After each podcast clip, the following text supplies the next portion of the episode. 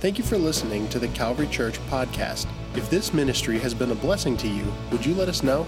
Send us an email to mystory at toledocalvary.org. We would love to hear what God is doing in your life today.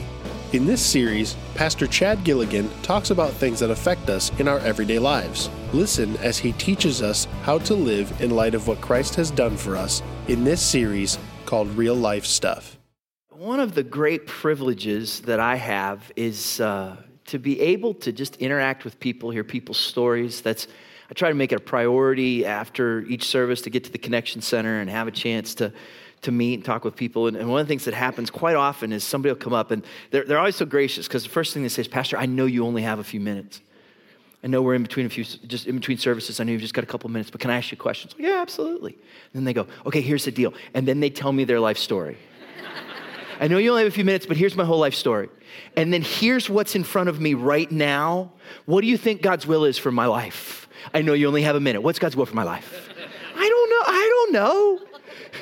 But isn't that the isn't that one of the major questions that we ask so many times? What is God's will for my life? So, so we're in a series of messages that we're calling real life stuff. And we're in Ephesians chapter 5, and we're looking at how Paul walks through a church whose life has been changed by a relationship with Jesus Christ. Remember what we said if Christ has changed, then you, you need to live like you've been changed. And he deals with this topic, real life stuff. What's God's will for my life? It revolves so many times around so many different situations when people come. What job does God want me to take? What school does God want me or my kids to go to? What person does God want me to be with? How does He want me to live in this circumstance, in the workplace, in my family, in all the chaos in the world, in the calling that I feel in my heart to do something more for God? What's God's will for my life? Paul makes this interesting statement, Ephesians chapter 5, verse 17. Look at what he says here. He's, he's writing to this church in Ephesus, and he says, Therefore, do not be foolish, but understand what the Lord's will is. This is the question What is God's will for our life? And if you look at the very beginning of that verse, the first word that he uses there is therefore, which kind of points us back to the fact that the things that he's just said to us will help us to know, in light of those things, we're going to be able to examine what is God's will for our lives. And so today, what I want to give to you is just four principles, just some guiding thoughts with regards for living the will of God for your life. Four principles for living the will of God for your life. And here's the deal, because I already see it. As soon as I said something on the will of God, some of you perked up you pulled out your notebook and your pen. You're like, I am ready. And there, there are going to be drops of gold fall from that man's lips, and I am going to catch them. Like you're just, you're desperate for the will of God in your life. Here's the deal. You know what we're going to talk about today? The basics. Because how many times do the most important things in our lives start with the basics? And this is what Paul writes about. He says, You want to know the will of God for your life? Let me show you what these things are. And here's what I know if you're here and you're in that season right now, for whatever reason, you go, God, I just need some clarity. God, I need direction. God, I'm looking to you. Then I, and then I believe today's word is really going to be for you. If you're not in that place, here's what I know someday you will be.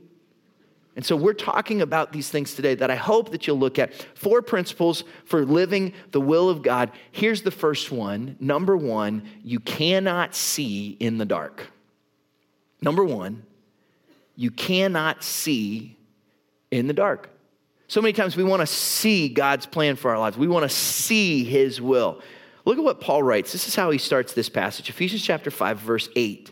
He says, For you were once darkness, but now you are light in the Lord. Live as children of light.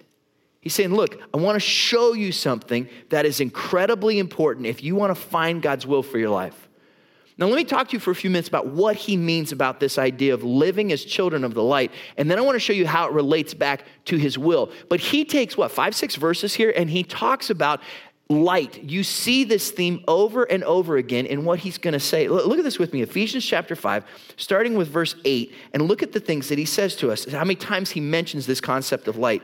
For you were once darkness, but now you are light in the Lord. Live as children of light. Verse 9 For the fruit of the light consists in all goodness, righteousness, and truth Verse 10, and find out what pleases the Lord. Verse 11, have nothing to do with the fruitless deeds of darkness, but rather expose them. It is shameful even to mention what the disobedient do in secret, but everything exposed by the light becomes visible. Everything that is illuminated becomes a light, and that is why it is said, Wake up, sleeper, rise from the dead, and Christ will shine on you. Over and over again in those verses, you see this concept of light and darkness. Now, here, here's one of the things that he points out and highlights for us right away. He implies that these individuals that he's writing to, to the church, have been transformed by a relationship with Jesus Christ. He says, Look, you are children of light, which on the one hand implies that they're living in a world of darkness. We've already seen this that if Christ has changed us, then we'll be changed. We're going to be different from the culture around us. We're going to be unique from the, the ways that we maybe lived before we knew Christ. And his point is if we are children of the light, we should live like it. If we're children of the light, then live like it. And here's what he says to us about this idea. The first is this is that light is what you are. He's not saying it's not just what happened to you, it's not just what has shined on you, but light is what you are. It's your identity. And you have to realize that and see that if you're going to live in this. So many times we forget that this is what God has made us. When we face the struggles and the challenges of the world around us, it's so good to be reminded that we are children of light. I was here the, the other uh, night, Friday night. It was uh, ladies' night. There was over 200 ladies here. It was a really, really cool event that I'm not at all welcome to. And um, I was here for a couple of things that were going on, and, and, and I, I realized at one point as things were just about to start, I've got to get out of here because I don't belong here, nor do I want to be here. Like it was one of these, you know, one of these things. Why? Because I saw this, I'm different, right? I'm different. And there's something unique that happens in our lives when we realize God has changed us. We're not what we used to be. We don't have to struggle with those same burdens. We don't have to live with that same guilt. We don't have to be in that same place. God has changed us because we are children of the light. If that's the case, what does that mean? Well, one of these things is that light bears fruit, he says. Remember, we saw that in verse 9? He says, For the fruit of the light consists in all goodness, righteousness, truth. Light bears fruit. There's going to be things that come out of your life if you are living in the light of your relationship with God. Now, that's, that's really critical to see because for some of us, what we need to do is take a step back and say, Is, is my life bearing fruit? Fruit of the light, which is a really cool thing because if you want something to grow, what does it need? It's photosynthesis, right? One of the key elements that it needs is light. And without light, it's not going to grow. But if something's growing in you, he, he talks about goodness, that's kind of a moral uprightness. He talks about righteousness. That's, that's your right relationship with God. He talks about truth. It's your person of integrity.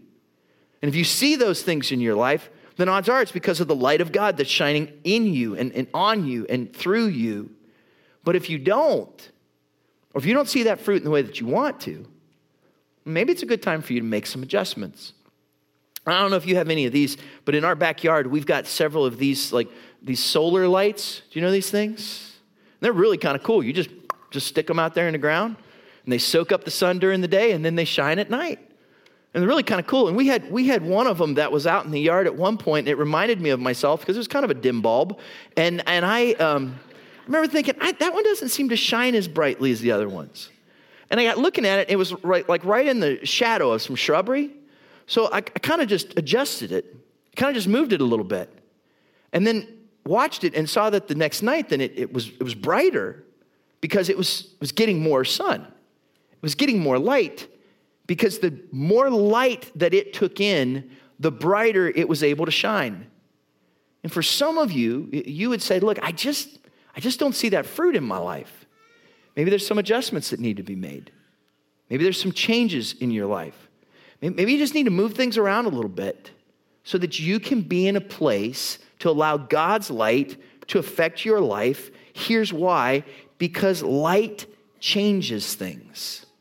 Light changes things, it makes a difference. See, Paul takes the next part of this passage to talk about that. And, and, and, and let me just real rapid fire kind of tell you things, because I want you to see this. He says that light exposes darkness, it helps us to see the things that aren't right. It helps us to see the things that aren't in line with God's word, that aren't God's best for us. Isn't that why we want to know God's will? Because we want God's best for our lives? Well, light exposes that. And then light provides vision. It doesn't just expose darkness, but it provides vision so that we can see, so that we can know the direction. And then light gives life to the things that we are looking at it helps us. That's why he uses this line there that we should that we should wake up, that we should rise up, that we should let Christ shine on us. Because when we have his light in our lives, a great metaphor. When his light shines on us and through us, it brings life. Now, here's how this connects to the will of God. And we talk about all these things. And so many times people will say, I just want to see God's will for my life. And the reality is, you will not be able to see God's will if you're living your life in the dark. And far too many people wrestle with the will of God, or they struggle, or they say, I just can't, I feel like I'm in the dark with uh, regards to God's plan, or I don't know what God wants for my life. And many times it's because maybe you need to make some adjustments because you're living too much in the dark to be able to see what He wants you to do in the light. You know, people say, well, I just don't know what God wants from me. And then you start asking some questions. And they don't really go to church or they haven't spent much time in God's Word. They don't have any Christian friends or they spend a lot of time in places that aren't doing them any good. They never pray. They wonder why they don't have any peace after they turn off that horror film. or they're listening to music or watching things that are robbing them of the joy that God would want to bring to them. Does that make any sense? And we wonder why we don't see God's will. It's because we've allowed so much darkness into our lives that we're not living in the light. And here's the reality if you want to find God's will for your life, it has to start here with this. Just, it just makes sense. You cannot see in the dark. And if you're not going to allow the light to shine in your life, you're never going to be able to see what God has in store for you. First principle to finding God's will for your life number one, you cannot see in the dark. Here's a second thing. Number two, that Paul says to us he challenges us to aim to please. Number two, aim to please. He, makes this really interesting statement in the midst of talking about light and darkness. Ephesians chapter 5, verse 10, he says, And find out what pleases the Lord. If you want to know what God's will is for your life, I think it has to begin with this step. Once you're walking in the light, you got to aim to please. Who is it you're trying to please in your life? Because boil it down, at some point, at some level, everything you do is built out of this desire to please someone in some way. So let me encourage you do not aim to please yourself. That's not what Scripture talks about. Do not aim to please yourself. Listen to what 2 Timothy chapter 2 verse 4 says. It says no one serving as a soldier gets entangled in civilian affairs, but rather tries to please his commanding officer. He pushes what he wants aside. Do not aim to please yourself. See, this is where I think we get conflicted on the will of God so many times. Why do I want to know the will of God for my life? Because I want God's best for me. Because I say, God, I want your best for my life. But the reality is that sometimes I don't like what God's best might be. And I'm quick to say, yeah, but God, that's not, or, or but God, he's not, or but God, she is, or but God, I don't think I, and we go through all these things and we find ourselves working more to please ourselves than aiming to please God. The, the other trap we can fall into is not just pleasing ourselves, but I challenge you do not aim to please others. I mean, that's, that's so many times something that becomes our focus. We're more concerned about what others will think or what we're doing for someone else that we miss out on the point. Paul says here do not aim to please yourself, do not aim to please others, aim to please the Lord. Aim to please the Lord. He's our focus. He is, I don't know, maybe the best way to say it is He's our target. See, I've, I've, known, I've known people who who say they want to know God's will for their lives, but they're spending so much time aiming at and, and, and firing at and shooting at so many other things that they miss the target. What's the target? aim to please the Lord. And here's the reality if pleasing God is not your target, you will live your life missing His will. If aiming, if, if pleasing God is not your target, you will live your life missing His will. And, and this becomes more than just um, more than just these big decisions that we make. It's got to become this everyday part of our lives. Because look, there's some things that we just know do not please God. Right? I mean, it's easy. Like if you're really angry with your neighbor, should you kill them? Does that please God? Yes or no? No, please don't. Why? Because it doesn't please God. Don't kill them, don't steal from them, don't lie to them, and don't, don't covet what they have, right? Ten Commandments. Right? We know that. And then we know some things that just do please God. I mean, it's just things that we know are pleasing to Him. And then here's the deal with the will of God. Sometimes I think He gives us the opportunity to choose. Sometimes we, we want just, we just want, is it left or right, God? And sometimes God says, I don't know, you choose. Which way do you want to go? And he gives us that opportunity. And we're able to make those choices with confidence when we know that whatever we're doing, we're doing to try to please him. So I think sometimes we get so stuck in the fact that God's will has to be just this one thing. I don't believe that there's only one person out there that's right for every person to marry. Does that make sense? I mean, some people are like, I just, there's just one right person for every person. That doesn't make any sense because if one person misses the mark, they mess it up for everybody else, right? Think about it for a minute. There's just that one, boom, boom, boom, oh man, the whole domino thing just fell. It doesn't work. The reality is, there's these places in our lives where God gives us a choice. And He says, What, what do you want to do? And He can entrust us to do that if our target at its very core is that we want to please Him. So Paul says, Find out what pleases the Lord.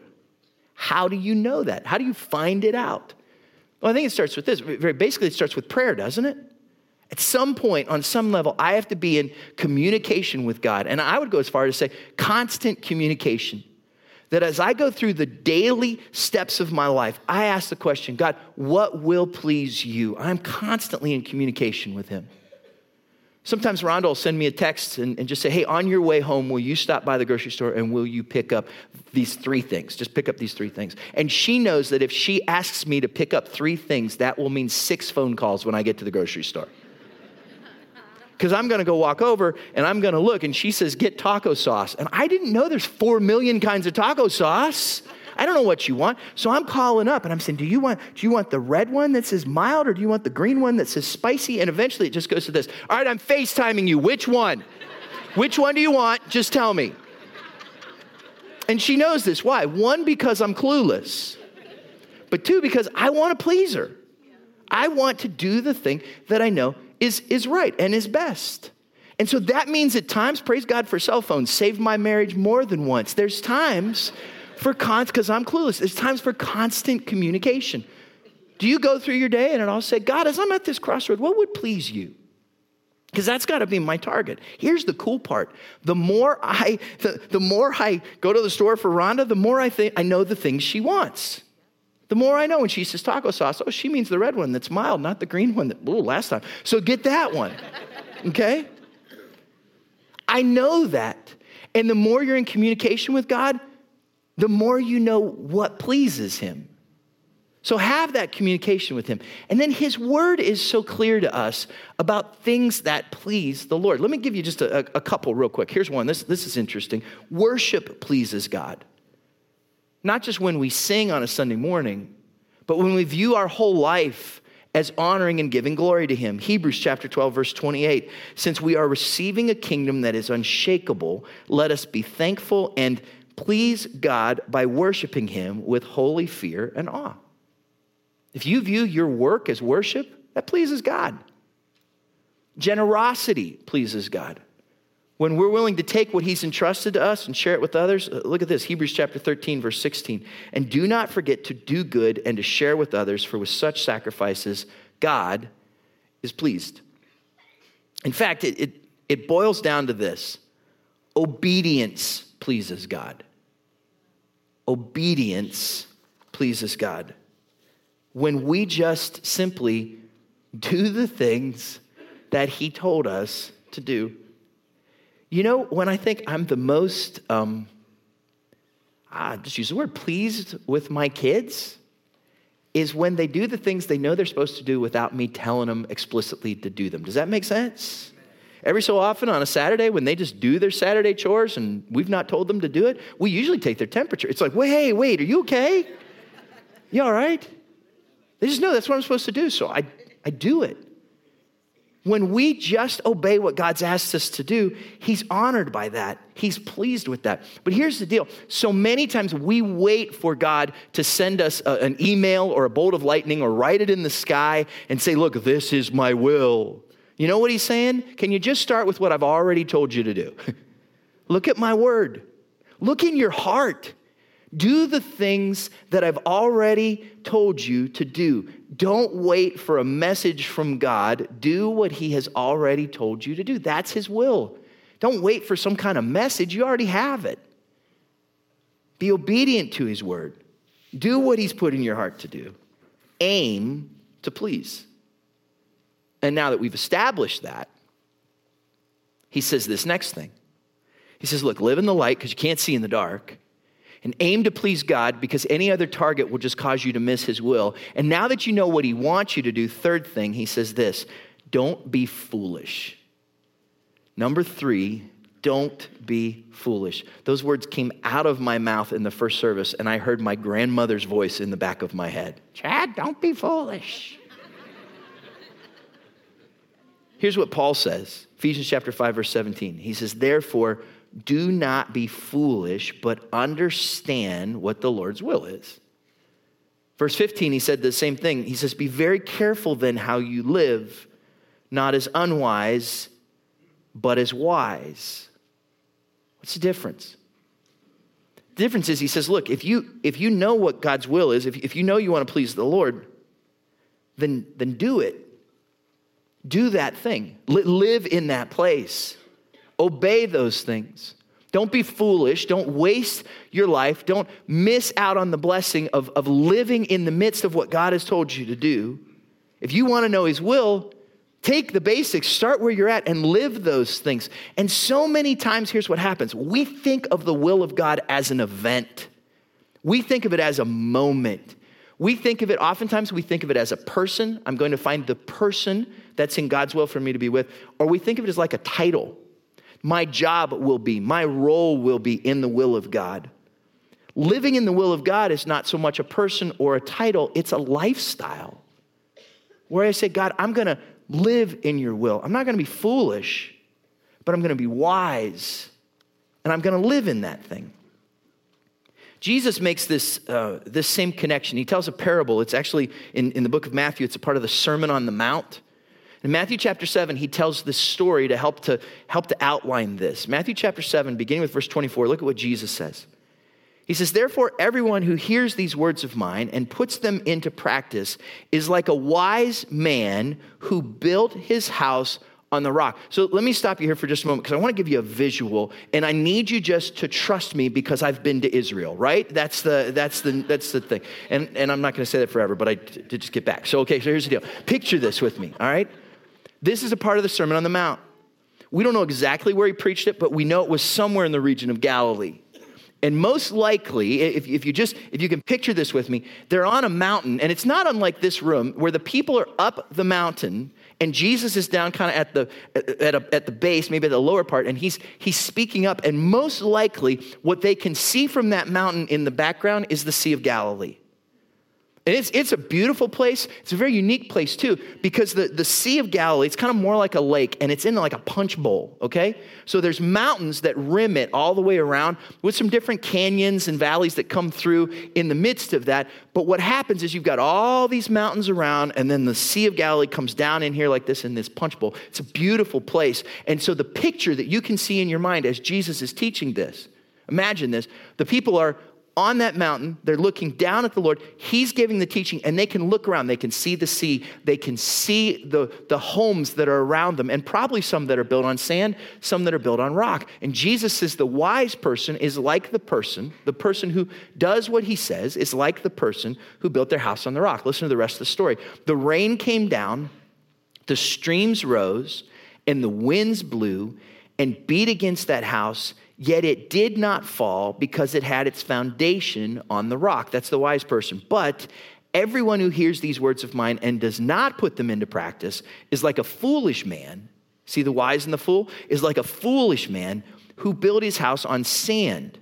The rain came down, the streams rose, and the winds blew and beat against that house, and it fell with a great crash. He says, Look, there's this difference. Those who build on the rock, the, the wise, those who do what I say, those who aim to please the Lord, their house is sturdy during the storm. Those who don't, so we stayed in this city called Tiberias when we were in Galilee, and we were there for, for three nights. And the, the Thursday was the last night that we were there. That day had been actually just beautiful. And it's winter there like it is here. So the temperatures were in the in the mostly in the 50s but that day it was in the in the high 60s we just needed a light jacket. The sun was shining. It was this beautiful day. We went to bed that night. At some point in the night what happened was something that they had told us about that when a storm blows in on the sea of galilee it is quick and it is violent. Because you've got all these mountains and when a storm comes in on the Sea of Galilee, it comes over those mountains and then it gets like trapped in that punch bowl. And so it's not like the thunder and lightning like we know, but that wind is just brutal. And I'll tell you this, I woke up in the middle of the night. We're on the 10th floor of this hotel and it was it was with the sound of the rain and the wind, it was it was somewhat terrifying.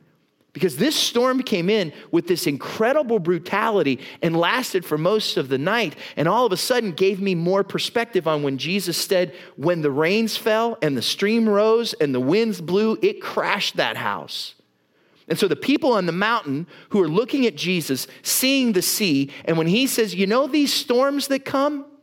Storms are going to come in your life. well, when do we usually want to know what the will of God is? Oftentimes during a storm. And when the storm comes, you better be sure you're built on something that's going to last.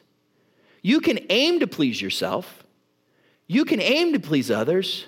But Paul says, look, don't be foolish. Aim to please the Lord. Because if you do, when the storm comes, when you really need to know what His will is, you already will because you'll be living it. See, so many times we want this special sense of the will of God.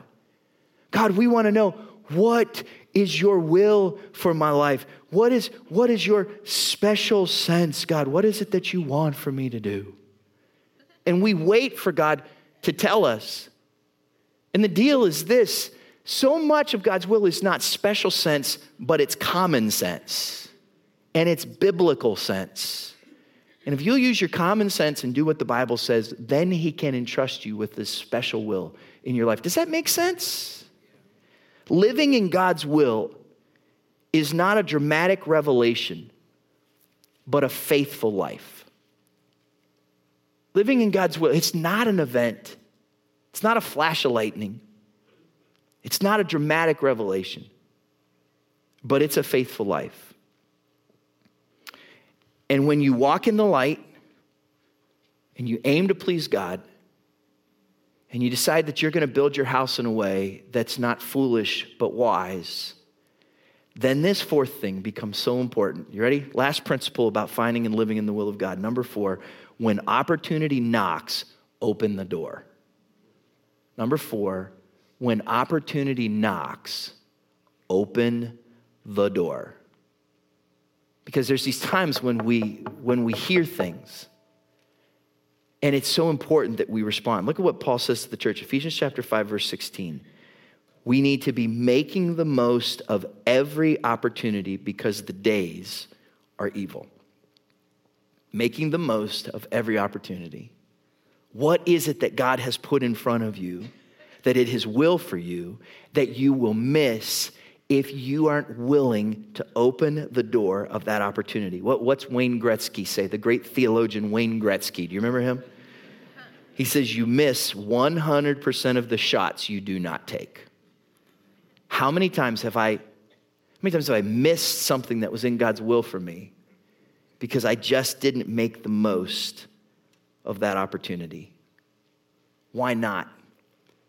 because we live in fear and not faith, because we play defense and not offense, because we look at life and we see empty instead of full, because we say no more than we're willing to say yes, because we wait when God wants us to move and we miss what we should recognize. And as a result, opportunity moves right past us because we get so caught up in the will of God. I, I, know there's been times in my life when there's things that were right for me to do. Now, this is going to sound weird coming from a pastor, okay? Just, just track with me here for a moment. There's been times in my life that, that I've missed the opportunity from God because I've seen it and I've said, well, let me just pray about it. Is that okay? When it was something that I didn't need to pray about, I just needed to do it. Now, look, we've already said there's times when I need to be, all the time, need to be in constant communication with God, right? If I'm living my life to say, God, I want to please you, then I'm in constant communication with Him. If that's the case, then there are times when you should not pray about something, you should just do something. If you see something that needs done, if there's an opportunity that's ahead of you, you go, Well, I don't know if I'm gifted to do that. You know how you're going to find out? Try it. If you fail, don't do it again or find a better way to do it. But stop saying no when you should say yes. Don't use praying about it as a cop out to doing something about it. Look, if you're walking down the street and you see a piece of trash, do you stop and go, Dear God, should I pick that up? Lord, I ask right now that if I'm supposed to pick up that McDonald's wrapper, that you would shine light on the words Big Mac and I will pick it up in the name of the Lord. Right now, God, I pray. Do you do that? No, what do you do? You see it needs done, what do you do? You bend over, you pick it up, you throw it away. Because there's just some things that we know I need to make the most of that opportunity. And look, some of you have frittered away God's will for your life because you're afraid it's going to be a risk, or because you're not so sure that you can do it, or because you think, well, there's somebody who's probably more gifted. When the reality is, there are times in our lives where we've just got to say, God, I'm going to I'm going to try this because I don't sense that this doesn't please you. I don't sense that this is out of your will. So I'm going to take this step. Why? Because Paul said, look, this, look, the days are evil.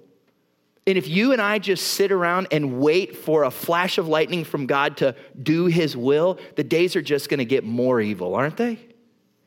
Instead, I'm going to make the most of every opportunity. Why do I feel this so strongly? Because if you don't, you are going to miss out on an incredible adventure from God. Now, I promise you that I'm not going to do this every Sunday for the rest of 2016. But can I tell you just one more story from Israel? Is that okay? Be- because it's just it's all it's all in my head right now. The night I'm talking to you about that the storm hit, okay, the night the night that that hit was our last night in, in Tiberias. And I, I, told you before that my son Clayton was a part of the trip. And so the very first day, we were uh, walking this path that was kind of a little dangerous. It was, it was rocky, it was muddy because it had just rained and stuff. And during that walk, Clayton tripped on a, on a rock and sprained his ankle pretty bad.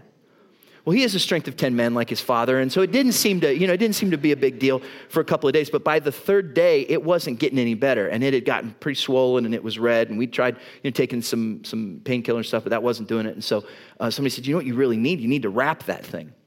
Well, the only thing we had was toilet paper. That wasn't going to work. And so we said, okay, so what, what, do we do? So I said, you know what? We got back to the hotel. It was before we were supposed to have dinner. Uh, we were in Tiberias, like six o'clock at night. The sun had already set, and he was hobbling and hurting. And I said, look, buddy, here's what I'm going to do. I'm going to go and see if I can find like a drugstore or pharmacy nearby and, and see if there's someplace that I can get you a, a, ace bandage or something you can wrap it with, and maybe that'll help. And so I went downstairs to the, you know, to the front desk and I spoke to the concierge at the hotel and I said, hey man, do you know, is there like a pharmacy or something nearby? And he's like, Oh, absolutely. Would you like me to tell you where it is? I said, Man, that, that'd be great. He says, Okay. Now, what you want to do is when you leave the hotel, make a right, go all the way down to the next street, and then make another right. Immediately make a left. And when you get past the second light, make a right. You'll go for a while, make a left, then the next block, make a right, and it should be on your right. got it? I'm like, Uh huh. Yeah, okay. I got it. And I thought, Well, I'll just, I, I think I, I got a general idea. I'll be okay. And so I went out. I don't know this city it was scrambling with people. They were having a, a, marathon race in that city the next day, and the headquarters for it were our hotel.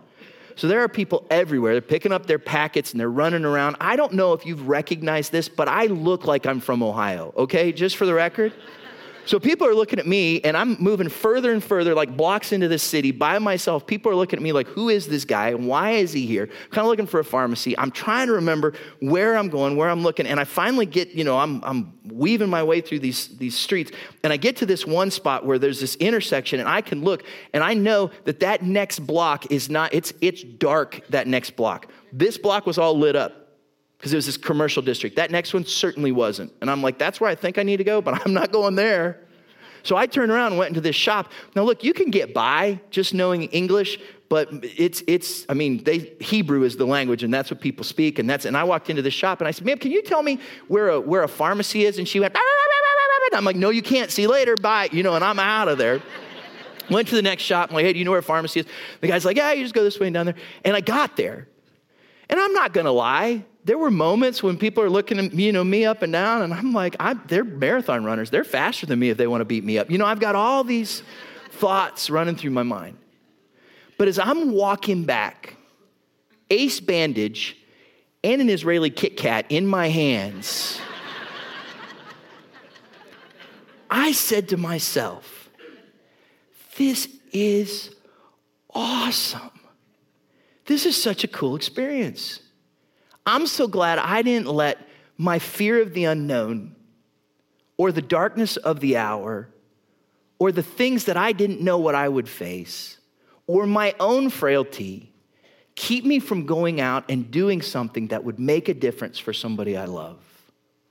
And I walked back with a spring in my step and a smile on my face until I realized I have no idea how to get back to the hotel. But that's, that's a whole different thing. That's the adventure. That's living the will of God. And I don't want you to miss it. I want you to be able to look back on your life and say, I am so glad that I didn't let risk or fear or the unknown or waiting for God's will keep me from living an incredible adventure of faith. You can't see in the dark. So aim to please. Don't be foolish. When opportunity knocks, I pray you'll open the door. So, will you bow your heads and close your eyes with me for just a moment? And whether you're here in auditorium one, maybe you're in auditorium two, maybe you're watching online somewhere, I, I don't, I don't know. I just know this: you are one of two kinds of people. You may be somebody who's going to need this message someday. And my prayer is that when that time comes, the Holy Spirit will quicken some of these things to your mind, that you'll come back to this passage of Scripture. You'll find out how to live the will of God. You're either someone who's going to need it, or you're someone who says, Today, I needed that. And whatever it is that's in front of you, you've been asking questions or you've been wondering about God's will for your life that job, that school, that person, that moment, that storm that you're in. And it's not something you're going to need, but you'd say God was speaking to your heart today. And if that's you, then I want to pray with you today. And if you'd say, God, I'm not exactly sure what this is going to mean, but I don't want to miss out on the adventure of living in your will. Thanks, I needed this today. Would you just stand to your feet right where you are? I want to pray for you. You say, God, I, I don't want to miss out on the adventure of your will. Would you just stand right where you're at? Yeah, awesome. Awesome. I want to pray with you. You know what the Holy Spirit's been speaking to your heart. Before I pray, would you, would you just take a minute and wrestle with that truth? Living in the light, aiming to please, not being foolish, opening that door. God, you know what it is. And God, you know that in the heart of each person that's standing, they're making a decision not, not to make your will some kind of moment or event, but to make it a lifestyle. God, thanks that we can rest assured that we don't we don't desire your will alone, but that day by day, moment by moment, you say you never leave us and that you never forsake us, and that you walk through every step of the adventure of life with us. So, God, I pray today you would bring confidence to those who need it.